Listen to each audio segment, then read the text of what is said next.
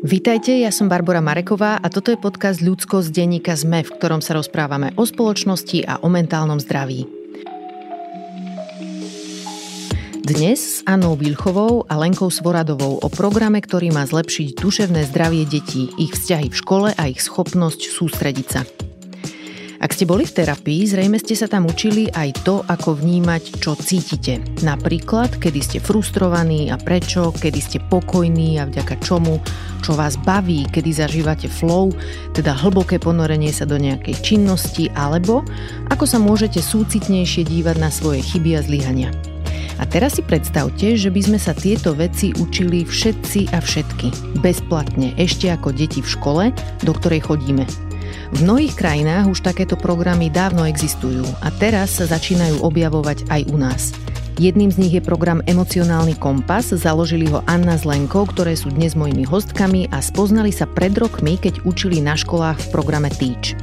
Emocionálny kompas vyvinuli v spolupráci s odborníkmi na duševné zdravie a na vzdelávanie detí, no a dnes je dostupný bezplatne ktorejkoľvek základnej škole pre druhý, tretí a štvrtý ročník. V tejto epizóde mi Anna s Lenkou hovoria, prečo im na tejto téme tak veľmi záležalo. Vysvetlia, ako to vyzerá, keď sa deti v škole učia o emóciách a povedia aj, ako na program reaguje učiteľstvo.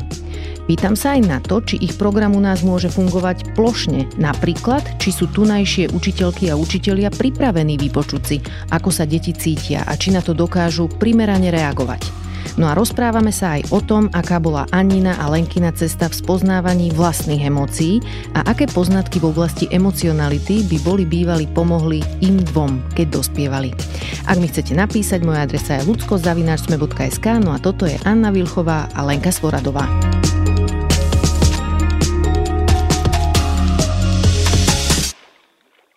Anna Lenka, vítajte v podcaste Ľudskosť. Dobrý deň. Dobrý deň. Povedzte mi najprv príbeh toho, ako ste rozbehli emocionálny kompas. Čo vás vlastne k tomu motivovalo, Anna?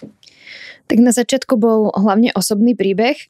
Ja keď som sa vlastne stala matkou a keď som prežila svoje náročné tehotenstvo a 3 mesiace v nemocnici, a, tak som si potom už myslela, že už teda to materstvo bude fajn, že už je to vyriešené, že už som si to odležala a potom na mňa doľahli veľké úzkosti a mala som problémy s dojčením a tak som si nejak vymyslela, že to je teda tá dobrá matka. Vytvorila som si taký ideál dobrej matky a ja som bola od malička taká zaťažená na výkon, robila som si taký tlak na seba v tom, aby som teda všetko zvládala dobre, slovo zlyhanie pre mňa nebolo veľmi príjemné ani priateľné.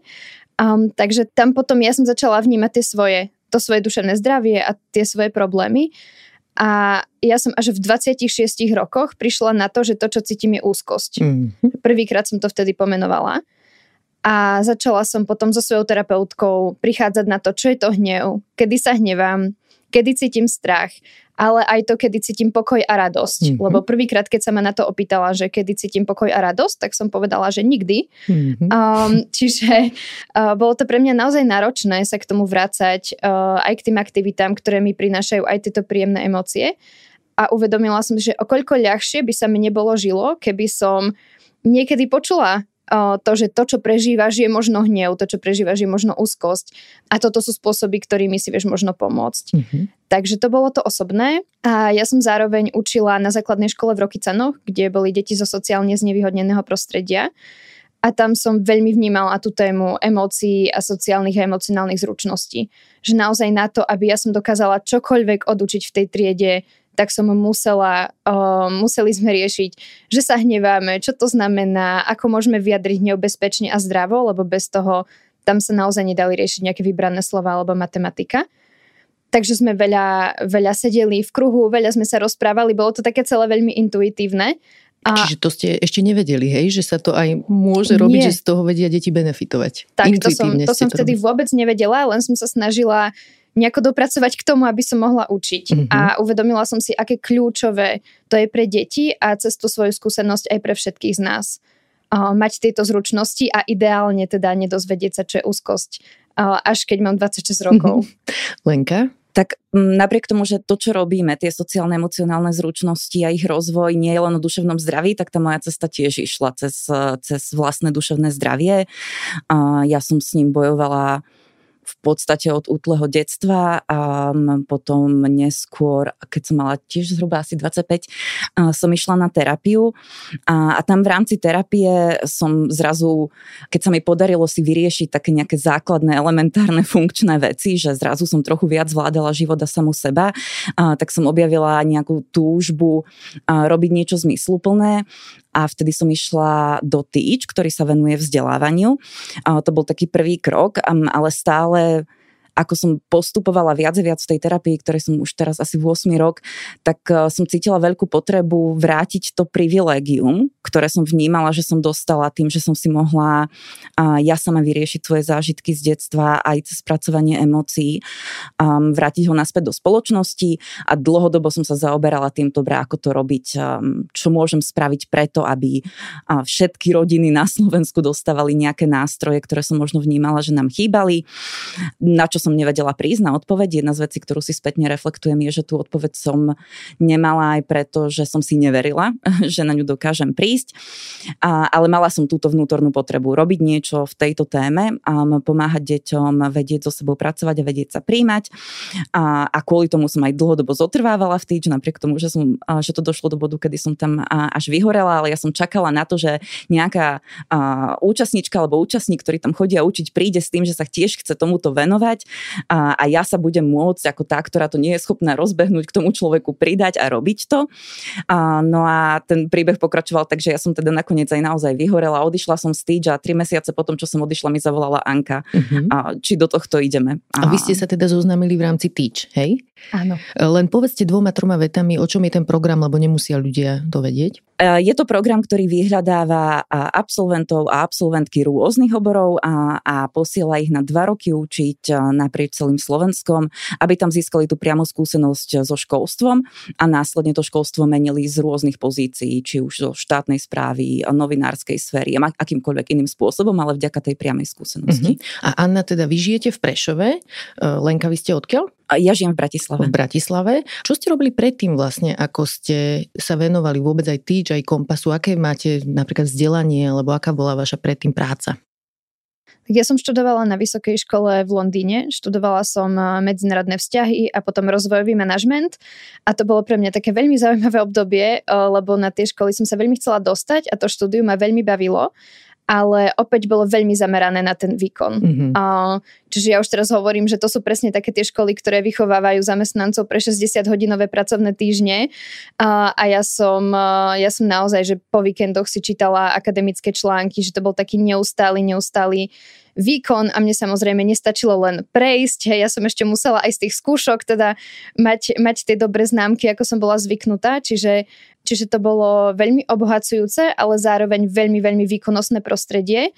A, a potom som vlastne prišla do Rokician a, a ja si myslím, že celá tá skúsenosť potom tak akumulovala um, v, tých, uh, v tých úzkostiach a v tých problémoch s tým duševným mm-hmm. zdravím, že uh, zrazu som si aj z toho materstva vyrobila to výkonnostné prostredie, na ktoré som bola zvyknutá ale intelektuálne to bolo veľmi obohacujúca skúsenosť. Mm-hmm. Lenka? Tak ja než som prišla k tomu, že si naplňam uh, svoj sen v emocionálnom kompase, tak som študovala politológiu, chcela som študovať pôvodne psychológiu mm-hmm. a mhm. neverila som, že na to mám. A v rámci politológie som uh, sa veľmi tak zaujímala, alebo nadchol ma tiež ten akademický svet a chcela som sa venovať možno nejakému výskumu, neverila som, že na to mám, tak som išla do rekrutmentu, dlhodobo som bola v biznise a vlastne až v tom bode tej terapie, kedy som prijala samú seba, som začala veriť, veriť v svoje schopnosti a, a postupne sa hýbať k tomu, že teraz robíme emocionálny kompas a, a aktuálne popri ňom pôsobím aj na výskumnom ústave detskej psychológie a patopsychológie, takže si tak okrajovo plním všetky tie sny. Perfektné. A ešte Anna mi povedzte, že pre vás materstvo, čo pre vás znamená v rámci takého vlastného možno emočného rastu? Čo vám táto skúsenosť prináša? Ja si myslím, že to bol úplne prelomový bod. Že zrazu som bola zodpovedná za nejakú inú bytosť a nemohla som si zľahnuť vtedy, keď som chcela, nemohla som dočerpať vlastne tie sily vtedy, keď som chcela a, zároveň som tam chcela byť pre tú, pre tú svoju bytosť, pre tú svoju dceru. A, takže pre mňa to bolo prelomové a veľmi veľa ma to naučilo o tom, čo je to byť dosť a čo je to byť dosť dobrá mama a že to neznamená naplňať tie všetky ideály. A ja si myslím, že veľa tam zohral rolu aj COVID, že to bola taká veľmi izolačná skúsenosť a ja som človek, ktorý potrebuje teda nejaký kontakt s ľuďmi, mm-hmm. a aj nejaké pracovné skúsenosti, čo opäť v tom priestore, kde je teda zaužívanou skúsenosťou byť doma do troch rokov, hej, s tým som dlho bojovala, že ako to vlastne uh, celé spojiť, tak aby som mala aj čas na tú dceru, aj čas na tú na tú prácu a na, a na emocionálny kompas, na ten rozbeh, čo tiež nie je jednoduché. Um, takže, takže v tomto mi to dalo možno takú oveľa väčšiu slobodu. Už teraz to mhm. vnímam. Byť len dosť.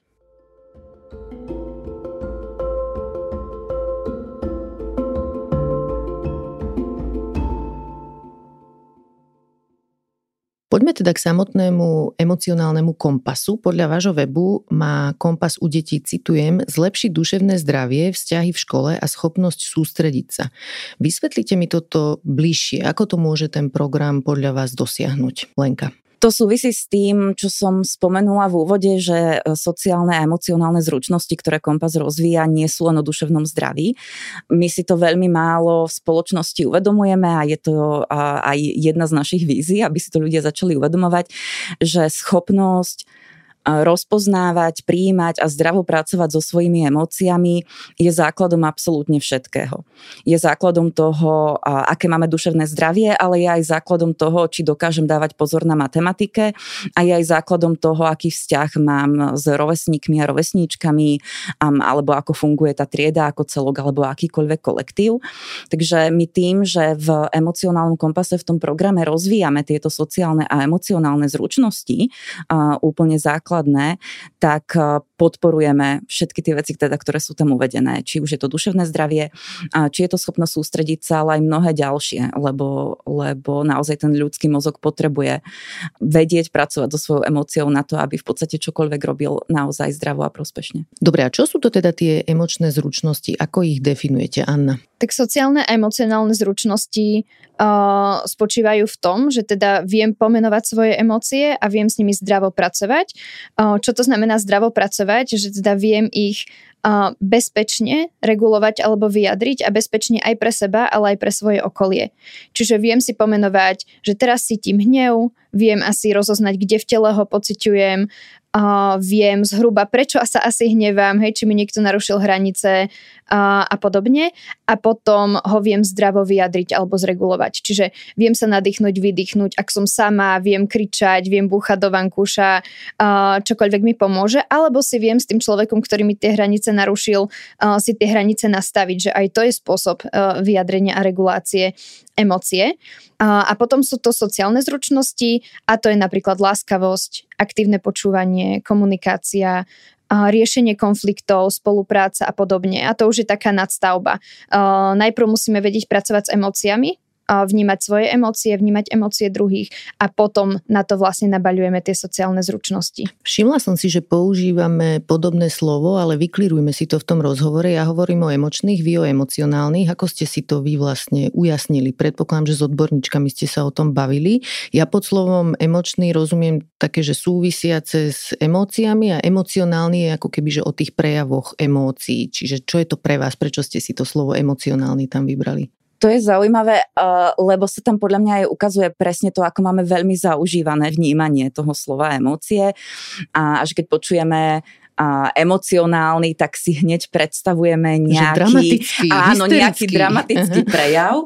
A to je teda jedna z úloh tiež e, nášho programu, že emocionálny, áno, to pomenovanie tých zručností vychádza z vedy, vychádza z psychológie, takto sa tie zručnosti volajú, sú emocionálne a, a môžu znamenať aj dramatické a môžu znamenať aj kľudný nádych a výdych. Mm-hmm. Prečo ste sa rozhodli venovať svoju energiu práve tomuto vzdelávaniu a na školách? Prečo nie napríklad relácia na RTVS venovaná rodičom? Mm, my vnímame, že tá rola školy je absolútne kľúčová um, respektíve naopak vnímame, že sociálne a emocionálne zručnosti sú absolútne kľúčové v školskom prostredí.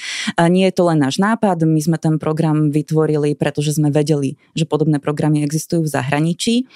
A, a keď si vezmeme, že školu definujeme formálne ako nejakú e, výchovno-vzdelávaciu inštitúciu, tak teda mala by e, deti pripraviť na život, mala by ich e, pripraviť na vedomosti a zamestnanie. A, a na to hoci to stále ešte naplno nevnímame, sú nevyhnutné sociálne a emocionálne zručnosti a paradoxom je, že práve tie úplne absentujú v tom školskom vzdelávacom systéme. Dnes už sa dajú nájsť aj štúdie alebo sú rôzne predikcie, ktoré hovoria, že práve tieto zručnosti, aj keď sa nepoužívajú tie slova, ale hovorí sa o, hovorí sa o emočnej regulácii, hovorí sa o komunikácii, hovorí sa o spolupráci, že sú najdôležitejšími zručnosťami pre súčasnú dobu spolu s digitálnymi zručnosťami. A to znova vidíme. Tie digitálne zručnosti sa do školského prostredia dostávajú oveľa jasnejšie, oveľa viac sa o tom hovorí. A vybavujeme školy počítačmi, ale stále sa nerozprávame o tom, čo budeme robiť preto, aby si deti, deti spracovávali hnev. No a to je teda jeden rozmer, že tie zručnosti sú nevyhnutné na to, aby škola pripravila deti na život a zároveň sú aj nevyhnutné na to, aby deti tú školu zvládali. Ako som vravela, aby sa vedeli sústrediť a aby tam mali prospešné vzťahy, ktoré sú dôležité, aby, aby boli v školách spokojné. Iný rozmer, pre ktorý sme možno išli týmto smerom.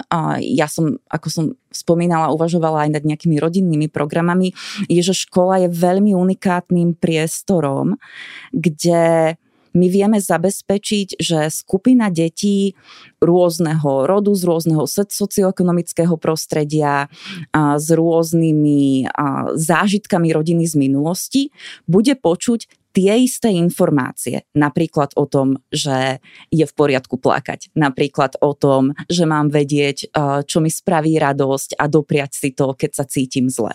Čiže to je druhý, druhý dôvod, prečo škola toto zabezpečiť v nejakom inom priestore alebo toto odvysielať eh, cez nejakú reláciu s takým dopadom, aby to naozaj zasiahlo všetky tie deti a aby to zároveň formovalo ten kolektív, nie je možné a preto škola je vlastne tým najdôležitejším priestorom, kde by sme podľa mňa mali tie zručnosti prinášať. A ja by som možno išla ešte ďalej, lebo aj keď sa tam tie sociálne, emocionálne zručnosti dostávajú, tak je to väčšinou formou nejakého krátkeho kurzu, nejakej prednášky, nejakej jednorazovej intervencie alebo nejakého ročného programu.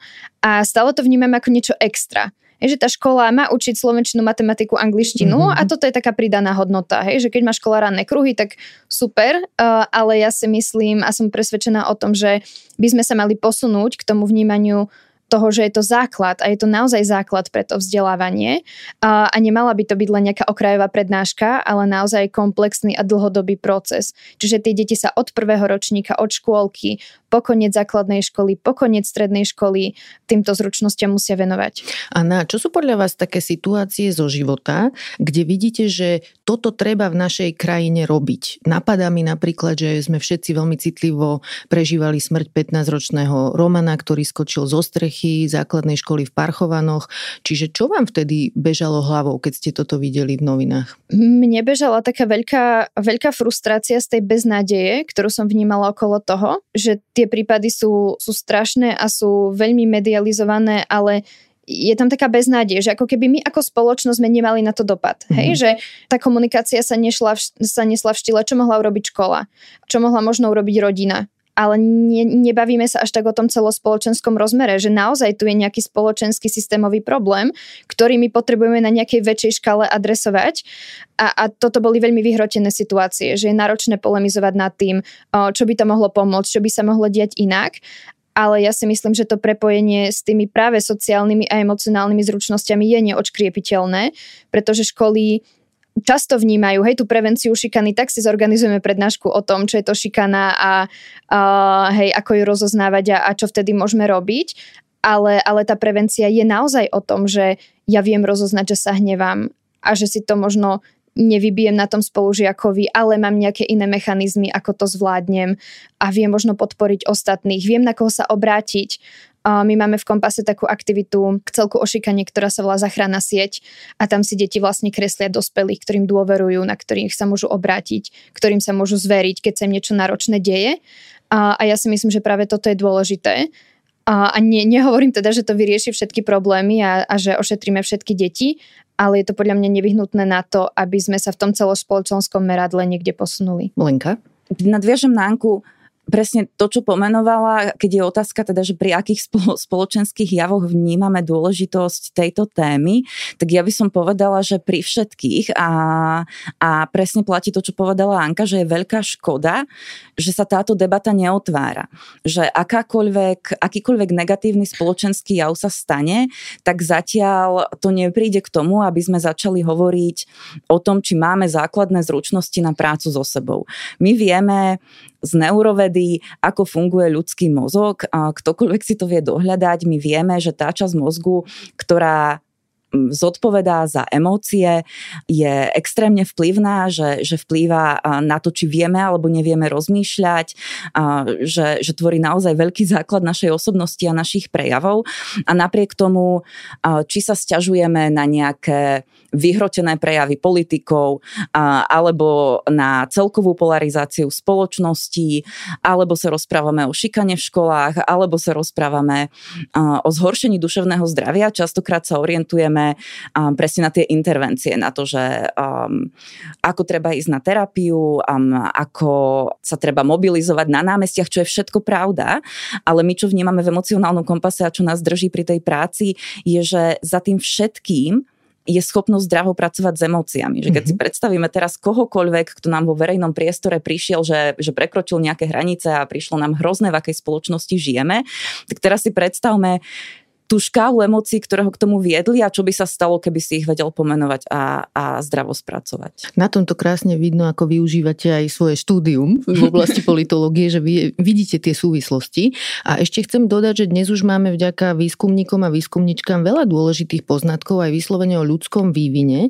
Napríklad americká psychologička a výskumnička Lindsay Gibson prináša veľmi často vo svojich knihách práve ten motív, že dospievame v oblasti fyzickej, intelektuálnej, sociálnej, emocionálnej a že tieto prúdy sa u nás vyvíjajú do veľkej miery nezávisle od seba. Čo znamená, že my môžeme vyrásť, byť 50-ročný šéf firmy, byť intelektuálne veľmi zdatný, pôsobiť zdatne a zároveň môžeme mať emocionálne 5 rokov, čo potom vidno napríklad v záťažových situáciách, keď sa nevieme o seba postarať a namiesto toho začneme zjapať na svojich kolegov a kolegyne alebo začneme manipulovať, hodíme sa do role obete podstate jednoducho nevieme pracovať so svojimi emóciami, lebo nám nebolo dopriaté v tejto oblasti dospieť. Čiže sa mi veľmi páči, že dnes už máme viacero takýchto možností, zdrojov, nástrojov, ako sa dovzdelať v tejto oblasti. A áno, je skvelé, že už deti takúto možnosť môžu dostať. A zaujíma ma aj, či viete povedať o nejakých takých e, zručnostiach zo svojho detstva, ktoré vám chýbali, alebo aj z tínežerského obdobia, ktoré vám chýbali a ktoré sú súčasťou emocionálneho kompasu času, že by vám vtedy boli bývali pomohli, keby ste ich mali. Anna. Tak pre mňa je to určite to seba poznanie a už, už len to rozoznanie tých emócií. Um, že teraz cítim hnev, teraz cítim strach. Um, myslím, že by som bola oveľa viacej, oveľa menej zmetená a oveľa viac by som dôverovala tomu svojmu prežívaniu. To som ja veľmi dlho potom uh, riešila na terapii, keď som už potom vlastne prežívala to materstvo, že ja som nedôverovala sama sebe. Mm-hmm. Ja som bola tak zmetená, z toho, čo prežívam a ešte som cítila aj ten tlak na to, čo mám prežívať, že to bolo veľmi náročné a mne sa ako keby vyjasnilo som mala pocit mm-hmm. uh, po, tých, po tých týždňoch a po tých mesiacoch. Takže už len, už len to rozoznávanie emócií by mi veľmi bolo pomohlo. Um, a potom je to tá schopnosť nastaviť si hranice um, a, a riešiť konflikty nejakou asertívnou cestou, že som sa stále mala tendenciu tak stiahnuť a, a tak akože ujsť radšej mm-hmm. z toho boja Um, ale, ale to už potom v dospelosti sa nedá, hej, že to mi slúžilo, keď som bola dieťa, ale potom človek príde na to, že uh, už to nie je taká dobrá stratégia, mm-hmm. uh, takže to by mi veľmi bolo pomohlo. A to sú aj témy, ktoré Kompas otvára. Lenka? Mne ako prvé, lebo to je teraz uh, posledný rok moja najobľúbenejšia téma, napadá hnev. Mm-hmm. A v dôsledku aj nejakého dramatického prostredia, ktoré, ktoré chvíľu bolo v našej domácnosti a ja som v tom tínedžerskom období a bola hej, asi taká typická nahnevaná tínedžerka a, a mala som výbuchy hnevu a, a samozrejme tá reakcia okolia bola taká, že si ju presne nepamätám, ale, ale v hlave mi zakodovala, že som zlá, že toto mm. je zlé, to sa nemá diať. A potom, a, ako som postupne išla terapiou, tak som si tak dala taký záväzok, že ja už nebudem toto zlé dievča. Mm. A, a ja sa už nebudem takto hnevať. A v skutku som strávila roky uh, tým, že som nebola schopná sa hnevať a že som sa nehnevala. Mm. Ktokoľvek mi čokoľvek spravil, čokoľvek sa okolo mňa dialo, bola to moja chyba a ja sa potrebujem zlepšiť. A hnev áno, niekde, kde tu som ho pocítila znova v nejakom výbuchu, ale ako nejaký strážca hraníc tam absolútne neexistoval. A v podstate len posledné dva roky ho objavujem a ako nejakého môjho priateľa alebo ako niečo, čo ma môže sprevádzať, niečo, čo si viem pomenovať pred tým, ako vybuchnem a, a niečo, čo sa snažím prijať a nemať pocit, že je to zlé. Mm-hmm. No ja tu robím podcast o mentálnom zdraví, ale tiež je to téma, ktorú som objavila až pred 30 A dneska, ako tak pozorujem svoje deti, niekedy mám pocit, že oni v 5 rokoch vedia lepšie opísať svoje emócie ako ja v 27 napríklad. Hej, že tá schopnosť aj povedať, že čo cítim, alebo že čo chcem, čo sa mi páči, čo sa mi nepáči. Minulé dcera takú vetu dala, že to ma neláka. Mne to prišlo také zvláštne, že už len ten dôvod, že ju niečo neláka, tak do toho nejde. Pre mňa by to nebol býval dôvod, keď som bola dieťa. Predstavte nám teda aj trocha takže prakticky, že ako tá výučba vlastne vyzerá. Čo, čo sa deje na tých hodinách, kto to vedie a čo tam tie deti vlastne robia. Anna. Takže my v Kompase dávame učiteľom do každého ročníka takú praktickú knižku, metodiku s týmito aktivitami, ktoré rozvíjajú prácu s emóciami sociálne zručnosti. A tieto aktivity sú koncipované v takých dvoch formátoch. Sú to buď 15-minútové ranné kruhy, tie sa dejú pred začiatkom školy, čiže ráno, niektoré školy to majú v rozvrhu, niektoré nemajú, je to veľmi individuálne. A potom sú tam také 45-minútové hodiny triedne komunity, ktoré sa dejú väčšinou počas triednických hodín. Hej, že už tá pani učiteľka nezbiera len ospravedlnienky a nerieši, že kto chýbal, ale deti sa tam potom rozprávajú o tej láskavosti a spolupráci a podobne. Takže sú to tieto dva formáty a všetky naše metodiky sú vystavané tak, že najprv sa venujú emóciám a emocionálnym zručnostiam, potom sociálnym zručnostiam a potom seba rozvojovým zručnostiam. A to nie je preto, že by sme to tak vymysleli, ale vychádza to teda z vedeckého konceptu, ktorý publikovala Harvard School of Education. Um, a, a prečo je to tak? Tak to už som trochu m, tak načrtla, že ja keď som učila v Rokycanoch, tak keď sme sa rozprávali o spolupráci a učili sme sa spolupracovať, uh, tak to bolo veľmi také intuitívne a aj sa nám na to tak ťažko reflektovalo potom, že aká bola tá spolupráca, ako sme sa cítili. Keby som ja predtým bola pracovala s tými emóciami, tak deti mi vedia po tej spolupráci už povedať, ja som sa cítila nahnevanie, keď mi zobral Ferko farbičku a urobila som s tým Napríklad bola som sa nadýchnuť, vydýchnuť. Hej, že toto by sa mohlo stať, ale toto sa nedialo. Uh, a toto snaž, sa snažíme teda, uh, aby sa dialo v kompase. Tým, že sú tie metodiky takto vystavané. A, a teda všetky tie aktivity sú zážitkové, sú buď sa venujú nejakým príbehom, alebo videám, alebo nejakým pohybovým aktivitám a potom nasleduje väčšinou tá reflexia. Úplne do hĺbky nestihneme rozobrať všetky veci, ktoré sa deti naučia, ale skúsme dať takú ochutnávku pri niektorých veciach, ktoré sú pre náš život dôležité. Napríklad, keď sme sa rozprávali o, o vzťahoch, hej, že aj výskumy ukazujú, že kvalitu života, toho, či sme spokojní so svojím životom vo veľkej miere ovplyvňuje kvalita našich vzťahov s blízkym okolím. Čiže čo v rámci tejto témy sa deti učia, ako napríklad, ja neviem, empatizovať alebo aktívne počúvať, čo je nejaká aktivita, pri ktorej sa toto vedia naučiť? Tak aktivita, ktorú majú deti veľmi radi uh, a ktorá práve rozvíja láskavosť a tú schopnosť uh, prejaviť tú láskavosť navzájom, uh, sa volá umývacia linka. Mm-hmm. A tam vlastne deti stoja v radoch uh, a tvoria takú pomyselnú uh, umývaciu linku a to jedno dieťa prechádza to umývacou linkou, teda v strede toho radu ako také autíčko a tí ostatní mu hovoria, čo sa im na ňom páči, čo je na ňom pekné, čo si na ňom vážia. A z tejto aktivity máme, máme teda spätnú väzbu, že v tých deťoch ostáva veľmi dlhý čas, mm-hmm. lebo tá škola sa väčšinou zameriava na to, čo môžeme urobiť inak, čo môžeme zlepšiť, ako môžeme napraviť chyby, ako môžeme byť ešte lepší, ale veľmi málo sa venujeme tomu, um, že si dávame aj tú pozitívnu spätnú väzbu uh-huh. a mhm. tú príjemnú. A tá pani učiteľka, ktorá nám to komunikovala, túto aktivitu, tak spomínala, že sa deti dokonca o to opierajú aj v tých konfliktných a zaťažových situáciách, že takúto skúsenosť majú, uh, že si ich niekto všimol, že ich niekto ocenil. Takže takýto, takýto priestor tam teda dokázal vzniknúť. Super. A Lenka, vy ste spomínali to zvládanie hnevu. Tam napríklad je aká aktivita? Odpoviem a ešte doplním, lebo mne sa to najviac na spätnej väzbe tejto pani učiteľky, ktorú, ktorú mm. Anka spomína, páčilo, že a, a ona si prešla tiež tou linkou a tiež nám to napísala do spätnej väzby, aký to bol pre ňu silný zážitok, Aha. že tie deti ocenili aj ju, aby sme to nenechali v tej rovine tých detí, ale že tam naozaj vznikol taký krásny, krásny spoločný moment a mm. mne sa veľmi páčilo, že pani učiteľka teda sa to takto priznala a tešila sa z toho, že tiež dostala tú pozitívnu spätnú väzbu. Mm-hmm.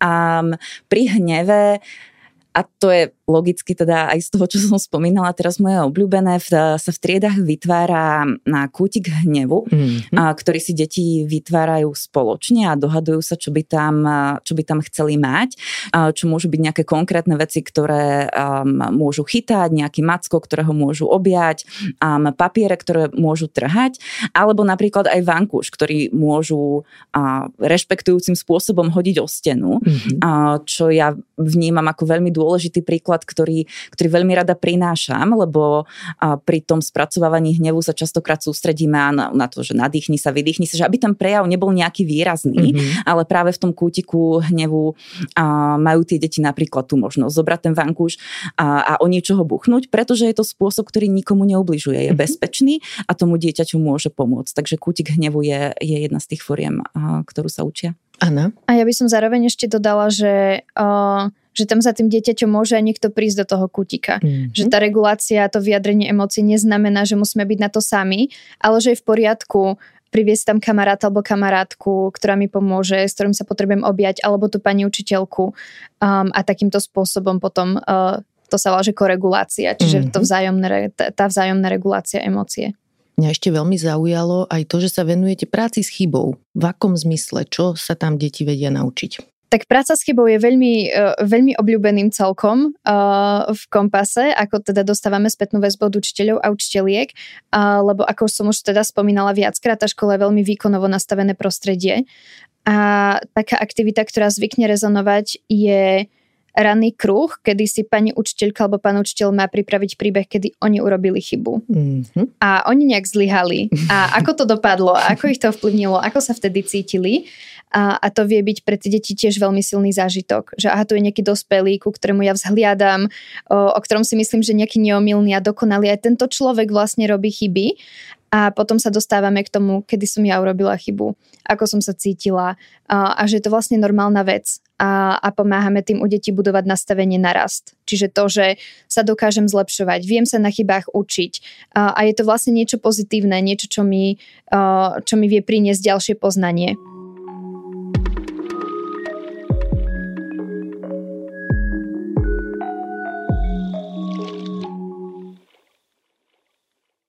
Veľa z nás sme vyrástli medzi dospelými, ktorí chceli byť v našich očiach dokonalí, nie? Že ono je to potom strašne taká osamelá skúsenosť pre dieťa, mať pocit, že len ja mám čudné pocity, len ja sa hnevám, len ja veciam nerozumiem, len ja robím chyby. Že keď vidíme dospelých, ako vedia hovoriť o tom, že čo spravili, čo dokašľali oni a ako sa cez to nejako dostali, ako to spracovali, tak to je ohromne prínosné pre každé dieťa.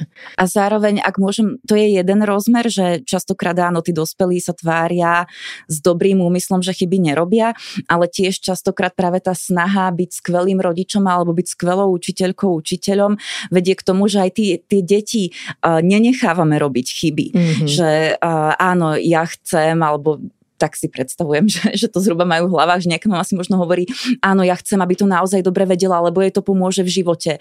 Takže ju opravím, nenechám ju prísť na to samú a budem ju sprevádzať k tomu, aby to spravila perfektne.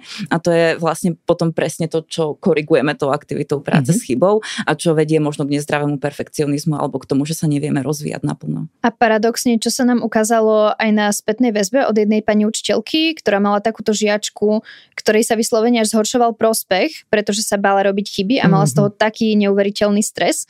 Um, a potom to celku, práce s chybou, nám tá pani učiteľka pozdieľala, že že tomu dieťaťu sa zlepšil prospech v škole vďaka mm-hmm. tomu, že tú chybu dokázala vnímať inak. Takže aj pre tie akademické potom zručnosti sa to môže zdať také kontraintuitívne uh, na prvý pohľad, ale naozaj to vie dojsť až k tomu, že to dieťa sa cíti bezpečnejšie a tým pádom sa dokáže učiť oveľa efektívnejšie. Perfektne. Povedzte mi ešte troška viac o spätnej väzbe z terénu. Čo vám teda ešte hovoria učiteľky, učitelia, ktorí robia tento kompas?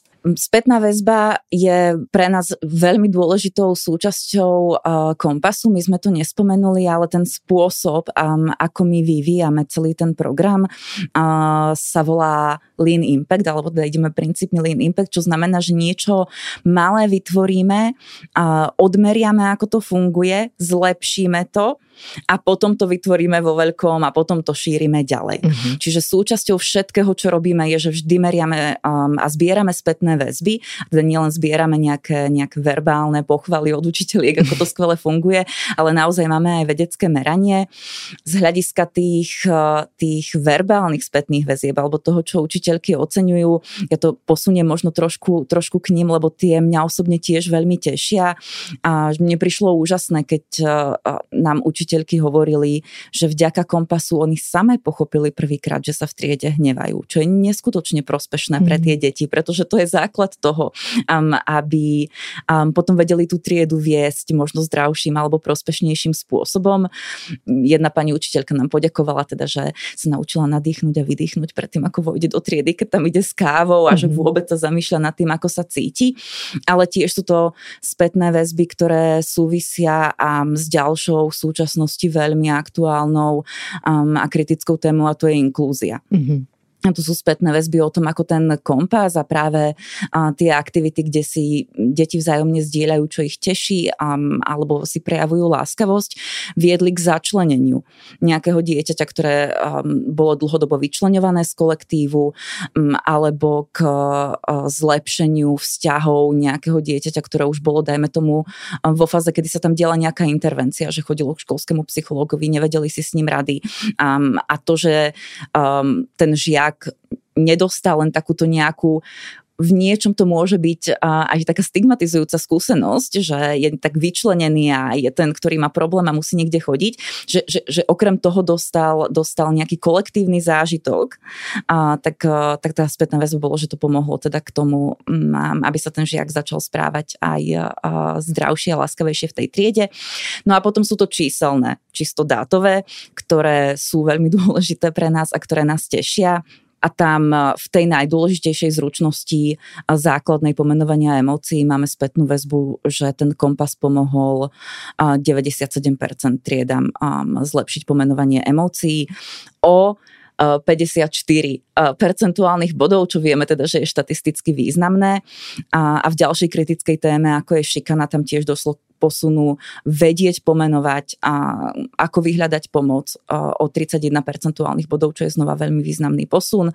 No a ďalšie také naspäť k učiteľkám obľúbené číslo je, že 94% povedalo, že sa cíti príjemnejšie v triede po tom, čo absolvovali rok kompasu, čo je tiež znova veľmi dôležité, lebo to, ako sa príjemne cíti učiteľka, súvisí s tým, ako sa príjemne cítia tie deti. Uh-huh. Toto sú úspechy, ale čo je pre učiteľky a učiteľov náročné? Aké problémy ste museli riešiť v procese? Lebo videla som na web stránke, že im poskytujete aj nejakú podporu, oporu v situáciách, keď sa potrebujú poradiť. No my máme v rámci metodiky, na konci metodik celý taký celok, kde teda dávame učiteľkám a učiteľom nástroje na to, ako nájsť e, krátkodobú psychologickú pomoc, kde ju môžu nájsť, kde môžu nájsť dlhodobejšiu psychologickú podporu um, a ak potrebujú metodickú pomoc, tak samozrejme, že sa môžu vždy na nás obrátiť.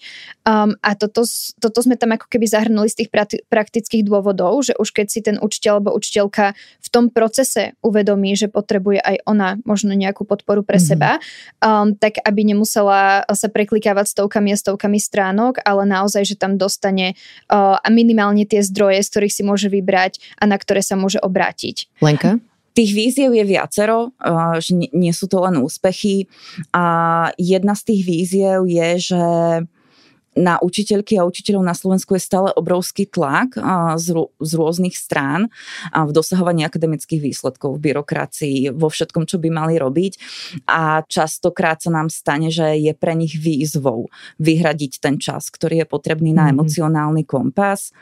A druhá vec je, že áno, môže sa stať, že či v tej triede alebo u tých učiteľiek samotných ten kompas, hoci on je spravený tak, aby nešiel príliš do hĺbky, aby bol bezpečný a aby bol, aby bol zameraný na rozvoj tých zručností dlhodobo, tak sa môže stať, že vyplaví nejaké náročné prežívania, či už v tej triede alebo v tej učiteľke samotnej. A tam eh, vnímame, že že je potrebná podpora, na ktorú ale znova uh, je ťažké pre tie učiteľky si nájsť čas. My im, pod, mhm. my im poskytujeme tie podporné skupiny, ale je pravda, že na pomer učiteľe, ktoré máme zapojené do programu, ich tam chodí strašne máličko uh-huh. a tá spätná väzba je, že, že nemajú čas. No a taká najnovšia výzva, ktorej čelíme v rámci toho, ako sme veľmi narastli na počet škôl, je, že sa začínajú ozývať um, aj niektorí rodičia s tým, že s tým nesúhlasia. Uh-huh. Um, aby deti tam chodili o 15 15 minút skôr a rozprávali sa o, o emóciách. Tie deti, to vieme vlastne zo zážitkov, aj keď sme sa boli same pozrieť do škôl, niekedy prinesú situácie z rodiny, a tým rodinám to nemusí byť komfortné. Mm-hmm.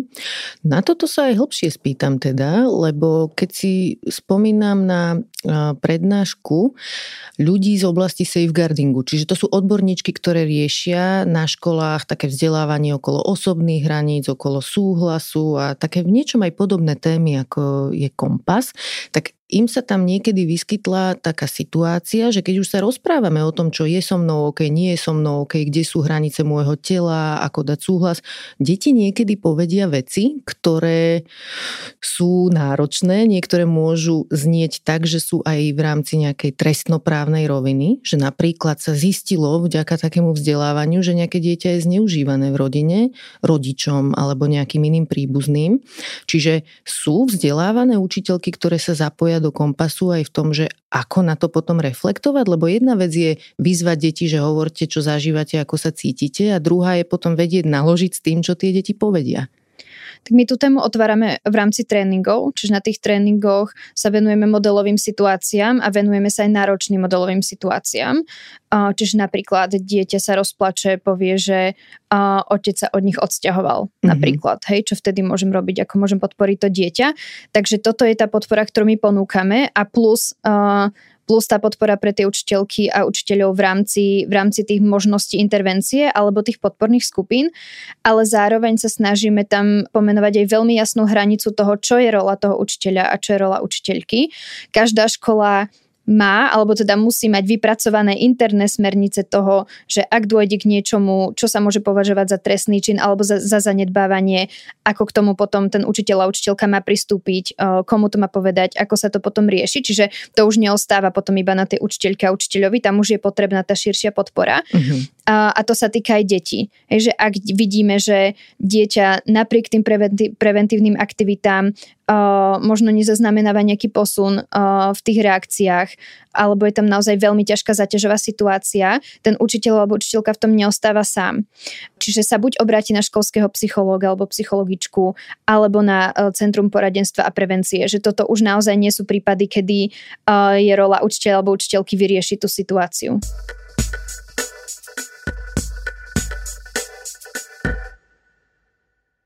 Čo vlastne musia splňať učiteľky a učitelia, aby mohli vyučovať tento emocionálny kompas? Vy si aj nejako vyberáte, testujete, skrínujete ich schopnosti, ich zrelosť emocionálnu? Nie, a to súvisí s našou takou víziou, alebo už sa aj asi snažíme, aby to nebola vízia, ale taký pomerne krátkodobý cieľ. A to je, aby výučba týchto zručností cez emocionálny kompas a bola súčasťou všetkých škôl a vyučovanie na všetkých školách, na čo otvára priestor kurikulárna reforma, ktorá hovorí, že deti si majú rozvíjať sociálne a emocionálne zručnosti a my ten kompas aj s týmto tvoríme. My ho tvoríme tak v spolupráci s expertkami na psychologické bezpečie a z oblasti psychológie a pedagogiky, aby bol funkčný v akejkoľvek škole, v akomkoľvek prostredí. Mm-hmm. A v rámci tejto fázy, kedy meriame tie dopady, aby sme vedeli, že áno, môžeme to vypustiť na celé Slovensko. Zároveň tie školy zapájame reprezentatívne, že to je možno teraz jediný taký filter. Takže sa tam snažíme mať školy z nejakého väčšieho mestského prostredia, tzv. vidiecké alebo malotriedky, a školy s deťmi zo sociálne znevýhodneného prostredia a v rámci toho merania dopadu sa pozeráme, že áno, všade to funguje.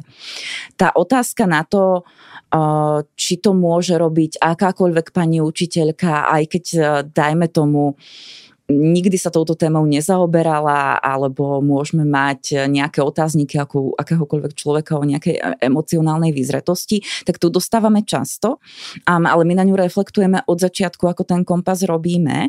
A my ho naozaj vytvárame tak, aby bol, aby bol funkčný ako hoci si uvedomujeme, že je to iná téma, ale prirovnám to ako učebnica matematiky, proste v nejakej miere bude fungovať uh, vo všetkých školách a, a bude tie deti a tie triedy posúvať, posúvať vpred bez ohľadu na tú východiskovú situáciu tej učiteľky. A myslím napríklad na také situácie, kde, uh, takto ešte poviem pre naše poslucháčstvo, že ja som sa bola na emocionálny kompas pozrieť v jednej zo škôl, čiže videla som tam tú hodinu a tá škola bola špecifická v tom, že tam si deti s učiteľkami týkajú. Je tam taká egalitariánska friendly kultúra a zdalo sa mi, že to je veľmi taký pekný základ pre vôbec také, že rozprávanie sa o emóciách, ale rozmýšľala som potom nad tým, že ako to môže vyzerať v škole, kde je tá hierarchická štruktúra, tá vzdialenosť medzi učiteľmi a deťmi vysoká a kde si učitelia zakladajú na tom, že sú autoritou a majú mať odstup od detí.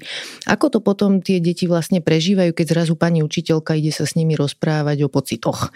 Že či to môže fungovať aj v prostredí, ktoré nie je také priateľské a kde si nie sú učitelia s deťmi blízki.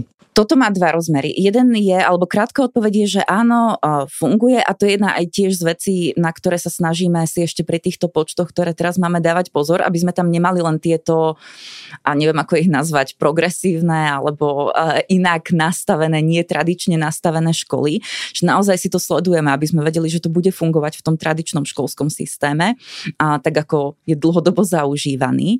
To je jedna vec. A druhá vec ale je, že my keď sme začínali kompasom, tak ja som mala veľmi silnú obavu, že toto učiteľky nebudú chcieť. Mm-hmm.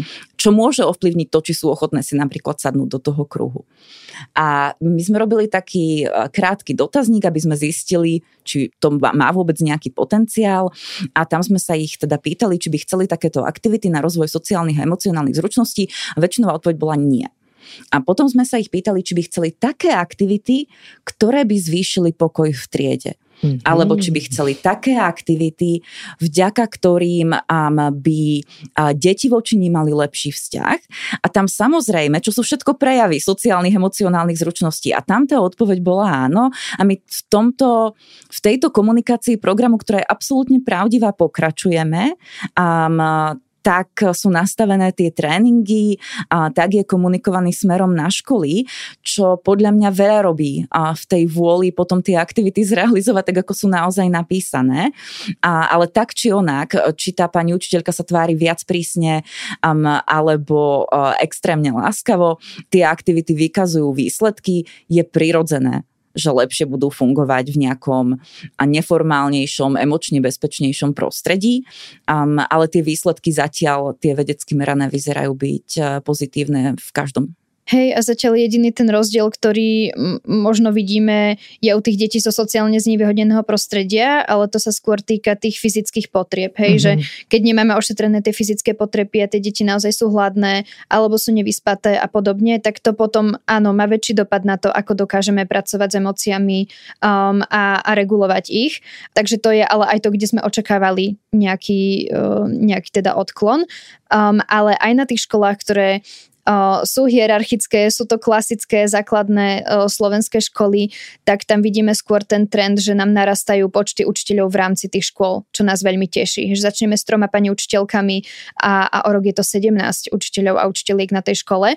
A, a toto je aj pre nás také meradlo, že ak sú to na začiatku tí traja alebo tri motivované pani učiteľky, tak tým, že vidia ten dopad, tak si to potom vlastne takto posúvajú medzi sebou aj v rámci škôl a aj naprieč školami. Akú spätnú väzbu máte od rodičov? Spomínali ste, že niekde aj je troška taký odpor v niektorých situáciách, ale tak celkovo, čo vám hovoria? Povedzte viac o tomto. Momentálne je ten program nastavený tak, že súčasťou tej metodiky sú také pracovné listy pre rodiny v štyroch jazykoch a, a tá rodina je zapájana tým, že to dieťa dostane ten pracovný list.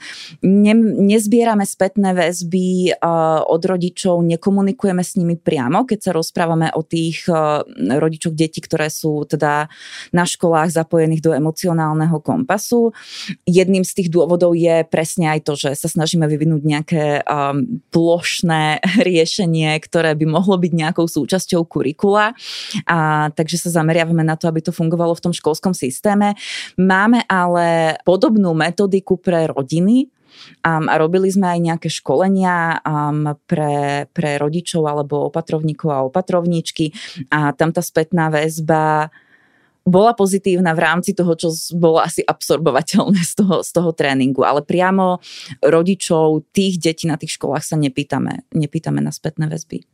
Ešte ma zaujíma, že aký má podľa vás ten program vlastne reálny dopad, že či sa toto dá z nejakých zahraničných skúseností uh, vôbec odhadnúť, lebo ako ste spomínali, inšpirovali ste sa aj vzdelávaním v zahraničí, ktoré už tam nejako dlhšie funguje, čiže z tej tradície, ktorú tam majú, ako účinné to vie byť. A pýtam sa aj preto, že keď som v úvode spomínala takú tú odborníčku Lindsay Gibson, ktorá vysvetľuje, že ako sa teda v rôznych streamoch vyvíjame a že tá emocionalita môže v nás byť, u nás byť teda zaseknutá vývojovo, tak ona tam typicky spomína rolu e, primary caregivers, e, primárnej vzťahovej osoby, akože v tomto procese, že my dozrievame vtedy, keď nám naše primárne vzťahové osoby poskytujú oporu, naplňajú naše potreby, primerane na nás reagujú, interpretujú nám naše vlastné pocity, správanie, pomáhajú nám ho zregulovať a tak ďalej ale o školskom prostredí si nepamätám, že by tam hovorila. Čiže keď si vezmeme, že akú dominantnú rolu v našom emocionálnom vývine majú naši najbližší, naša rodina,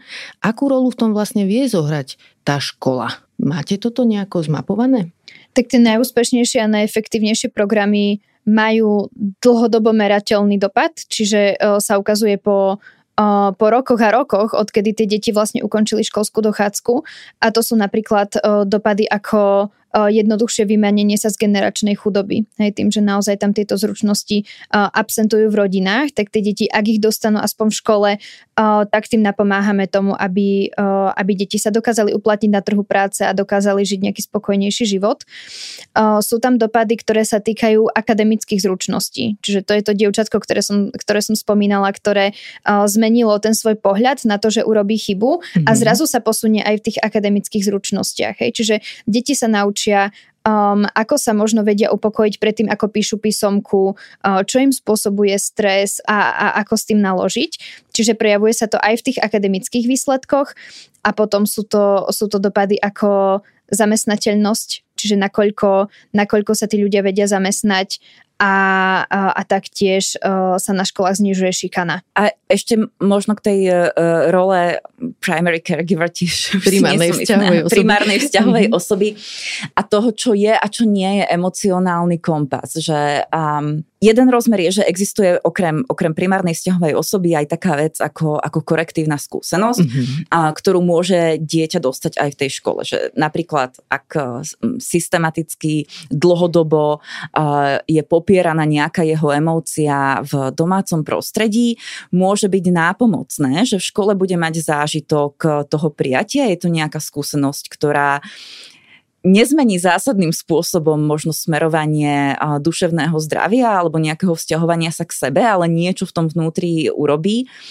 To je, to je jedna vec. A, a druhá vec je, že ten emocionálny kompas dáva nejaké základy, ktoré sú nevyhnutné na všetko ostatné v živote. Tak ako, neviem, keď ostanem pri tej matematike, tak nejaký základ 1 plus 1 používame bežne, nie všetci vieme vypočítať matice, niektorí e, počítame na prstoch, ale nejaký základ máme a nejakým spôsobom nám v živote pomáha a k tomu by som možno skôr prirovnal ten emocionálny kompas, že nie, my nezabránime tomu, že um, a, alebo ak je nejaká žiačka, žiak, ktorý um, má to veľmi náročné v rodinnom prostredí. My nezabraníme tomu, že bude potrebovať neskôr napríklad tú terapiu na to, aby mohol alebo mohla viesť plnohodnotný život, ale bude možno vedieť takú vec, ako že sa má nadýchnuť a vydýchnuť, keď sa potrebuje trochu zregulovať, čo mimochodom, to hovoríme veľmi často, je, je rada, ktorá bola nedávno uh, uverejnená napríklad v, v takom prestížnom biznisovom periodiku, neviem, či ho môžem pomenovať, Povedzte, pred, vo Forbese pre top mm-hmm. manažérov. Mm-hmm. Uh, ja keď som sa pozerala, keď sme zakladali emocionálny kompas, čo sa o tej téme hovorí,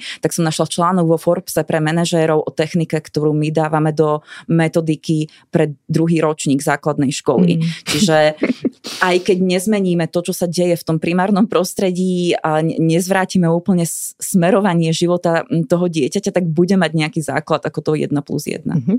A niekedy aj sa mi zdá, že pomáha, keď v tej situácii, keď nám niekto niečo vysvetlí, tomu ešte nemusíme perfektne rozumieť, ale časom je to ohromný zdroj, že vieme sa k tomu vrátiť a dáva nám to zmysel spätne. Že niekedy, keď máme 30 a spomenieme si na to, čo sa dialo v desiatich rokoch, tak keď v tom čase už sme mali slovník okolo emócií, určite nám to lepšie pomôže si to neskôr zreflektovať, to, čo potrebujeme. A už len to bezpečné prostredie je veľmi silný zážitok a ja som si to uvedomila vlastne až teraz, keď som, keď som po pár rokoch opäť prišla do Rokician a prišiel tam za mnou jeden bývalý žiak a keď som sa pýtala, že či si ešte teda niečo pamätajú na to, čo sme tam robili spolu, tak prvá otázka bola, že a kde je tá oranžová deka? Lebo Aha. my sme tie kruhy mávali na tej oranžovej deke uh-huh. um, a, a ja mám veľmi také náročné pocity z toho svojho učenia, že či som deťom odovzdala všetko, čo som mohla, čo som mala, okoľko viac sa dalo spraviť a až ma to tak dojalo v niečom tá veta, že, že toto je to vlastne, čo si tie deti odnášajú a že keď im len dáme v škole to bezpečné prostredie, tak, tak aj to je dosť, aj to je, to je možno veľmi veľa.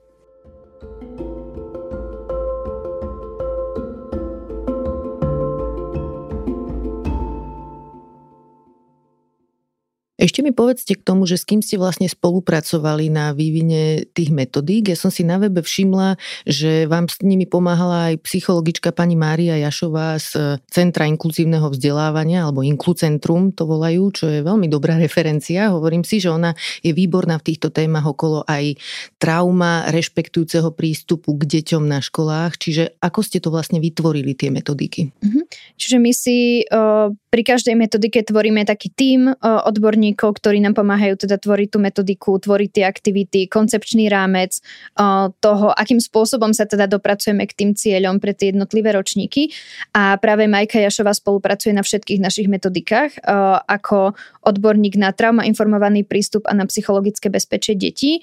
A potom máme rôznych odborníkov, ktorí sa venujú možno práve tej vekovej kategórii. Čiže pri druhom stupni sme oslovili Reného Skacela, ktorý má teda skúsenosť aj zo školy a, a práve z druhého stupňa s dospievajúcimi deťmi, ale je zároveň aj psychológ.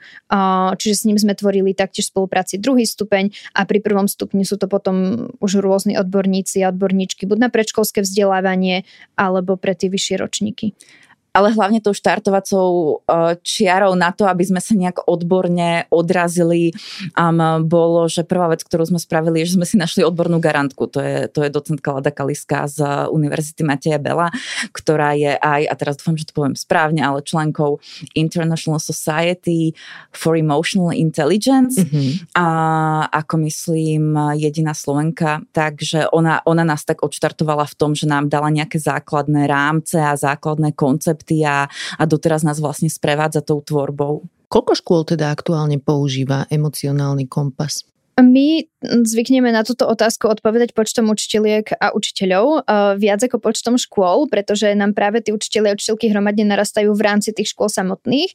Čiže momentálne máme zapojených 123 učiteľov a učiteľiek, uh, čo je vyše 2700 detí. Uh-huh. A aké máte ambície? Tie ambície sú všetky, a teda všetky školy a všetky, všetky učiteľky a učiteľia. Um, ale práve, práve v tomto školskom roku uh, sme spustili niečo, čo voláme masové prihlasovanie, totiž to my sme doteraz uh, um, asi trošilinku viac zamietali, ako príjmali, že ten záujem bol veľký a to mm-hmm. bolo preto, že sme chceli dobre merať, naozaj v malom, masovo vypúšťať niečo, čo naozaj veľmi funguje. Takže teraz práve tento rok e, otvárame pre tie metodiky, ktoré už vieme, že to, toto je naozaj overené, toto je naozaj funkčné.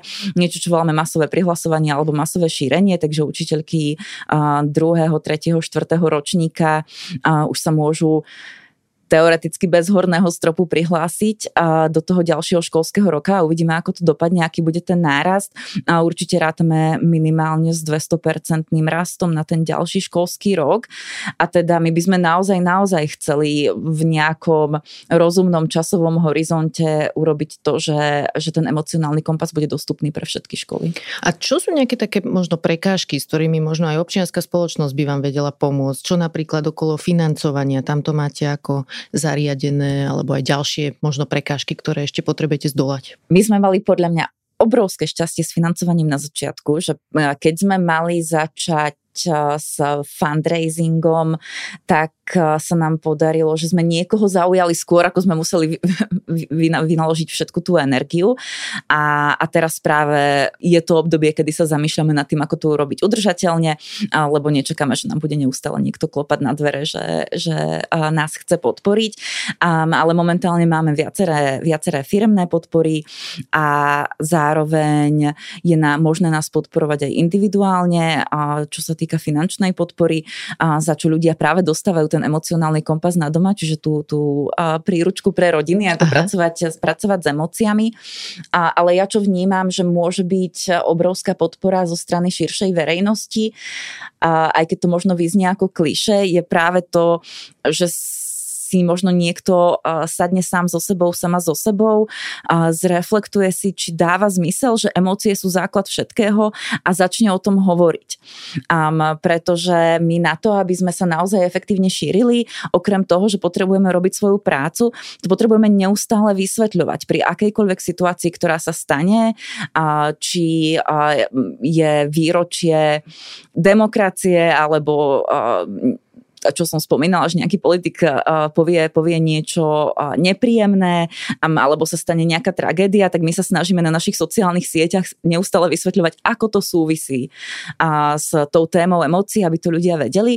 A keď čím viac ľudí sa zapojí do toho, že, že bude tú tému prinášať do spoločnosti, tak tým rýchlejšie bude rásť aj emocionálny kompas. Ja by som tak možno ešte nadpojila na to, čo hovorila Lenka, lebo my sme sa, my sme sa rozprávali aj o tých konkrétnych aktivitách a ako benefitujú tie konkrétne aktivity, ale v čom my vnímame ten zásadný prínos je, že to dieťa si tým tvorí ten návyk. Mm-hmm. Ten návyk toho, že sa pozriem na seba, pozriem sa na to, ako sa cítim. Uh, veľa uh, sa aj v tomto podcaste určite e, spomínala, že prevencia vyhorenia alebo budovanie všímavosti a to je presne toto, čo, čo vlastne u tých detí vieme podporiť emocionálnym kompasom, že to nie je len o tom benefite tej konkrétnej jednej aktivity, ale o tom návyku, ktorý si to dieťa buduje z týždňa na týždeň a, a ktorý mu vie potom veľmi benefitovať. A my by sme si tak želali, aby, aby sme tieto nástroje systematicky prinášali do toho vzdelávacieho systému.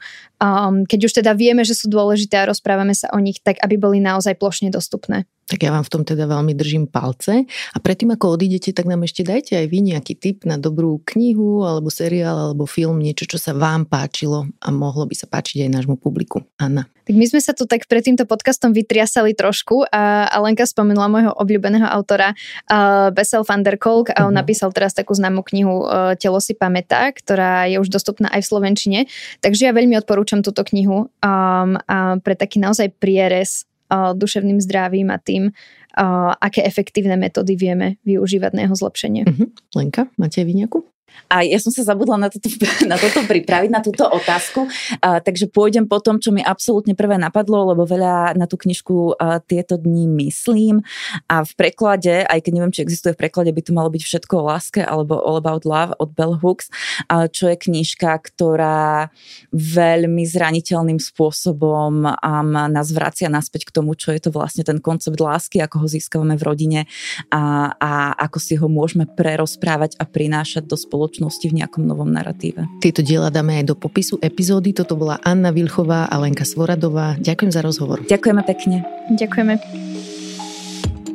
Ďakujem, že ste počúvali podcast Ľudskosť o vplyve rodiny a spoločnosti na mentálne zdravie a teším sa na vás o týždeň. Nová epizóda vychádza každý štvrtok a nájdete ju vo všetkých podcastových aplikáciách a na stránke sme.sk. Ak sa vám podcast páči, môžete nám dať 5 hviezdičiek. Pomôžete nám ho dostať k viac ľuďom. Na výrobe tejto epizódy som spolupracovala s Michalom Juríkom a moje meno je Barbara Mareková. Ak mi chcete napísať, moja adresa je ludskosť.sme.sk a okrem toho som aj v podcastovom klube Denníka Sme na Facebooku.